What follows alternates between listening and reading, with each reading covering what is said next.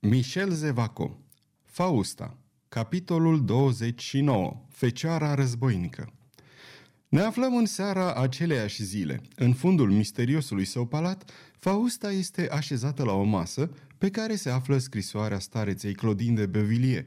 Ea e îmbrăcată într-un costum de cavaler din catifea neagră pe care se desprinde ușor o jachetă din piele roșcată, o cuirasă suplă destul de fixă pentru a modela contururile acestei minunate statui și destul de rezistentă pentru a face față tăișului unui pumnal. O mască neagră de catifea acoperă fața Faustei. O spadă este atârnată de centiron, o adevărată spadă de luptă, lungă și solidă, cu garda din oțel lustruit. Pe cap, al cărui păr bogat este ridicat în cozi împletite, negre ca noaptea, ea și-a pus un fetru împodobit cu o pană de cocoș roșu. Și Pardaion purta un fetru pe care se legăna o pană de cocoș roșu. Coincidență? Amintire? Cine știe? Nici Fausta nu știe de ce a imitat acest amănunt din îmbrăcămintea cavalerului, căci Fausta este o fecioară inviolabilă, neavând dintr-o femeie decât sexul. Și totuși Fausta simte o tulburare copleșitoare. Pentru prima dată, e nehotărâtă și înțelege că mai este încă prea femeie pentru a deveni îngerul pe care visase să-l întruchipeze. Fausta a recitit de o mie de ori scrisoarea stareței. Ce anume din paginile acelea putea răvăși până într-atât un asemenea suflet? Să începem cu sfârșitul, adică cu postscriptumul. El conținea povestirea lui Marie-Ange, adică fuga sau mai bine zis plecarea Saizumei, iar Saizuma era mama Violetei. Și cu cine plecase ea? Cu Pardaion. Tot începutul scrisorii era ocupat cu cele povestite de Belgoder, adică faptul că ducele de Angulem și Pardaion se aflau în căutarea Violetei. Fausta, după lungi și îndârjite dezbateri cu ea însăși, descoperise în sufletul său un sentiment care până acum nu se mai cuibărise acolo. O ura pe Violeta. De când? De când citise scrisoarea. Obișnuită să-și privească în adâncul sufletului, urlând de rușine și de neputință, ea trebuie să-și mărturisească adevărul.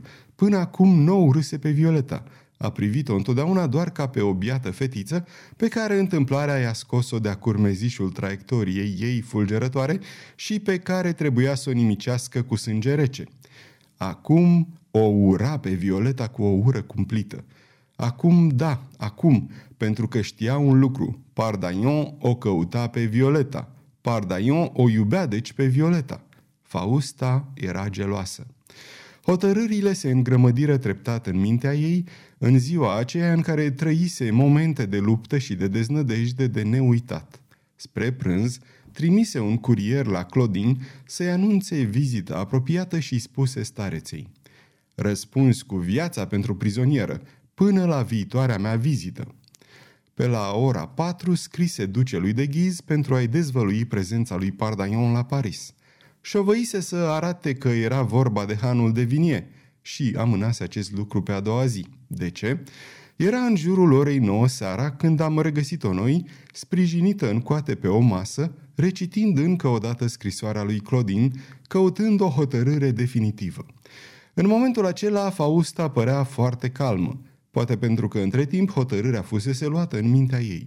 Într-adevăr, se ridică, arse scrisoarea la o faclă de ceară trandafirie, își trase niște mânuși din piele suplă, se uită să vadă dacă spada era la locul ei și apoi, lovind într-un clopoțel, porunci fără măcar să se întoarcă, pentru că era sigură că cineva venise în grabă să primească ordinul.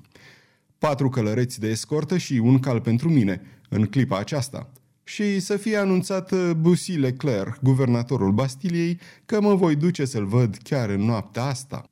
Mai puțin de două minute după aceea, ea se găsi în strada unde o așteptau cei patru călăreți și unde un scutier îi ținea scara. Odată în șa, călăreții se așezară doi în față și doi în spatele ei.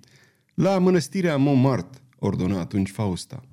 Mica trupă porni neîntârziat, ieși din site și se îndreptă spre poarta Montmartre. Poarta era închisă, dar unul dintre călăreți arătă ofițerului din post o hârtie care purta semnătura ducelui. Ofițerul ordonă să fie lăsat podul mobil. Sfârșitul capitolului 29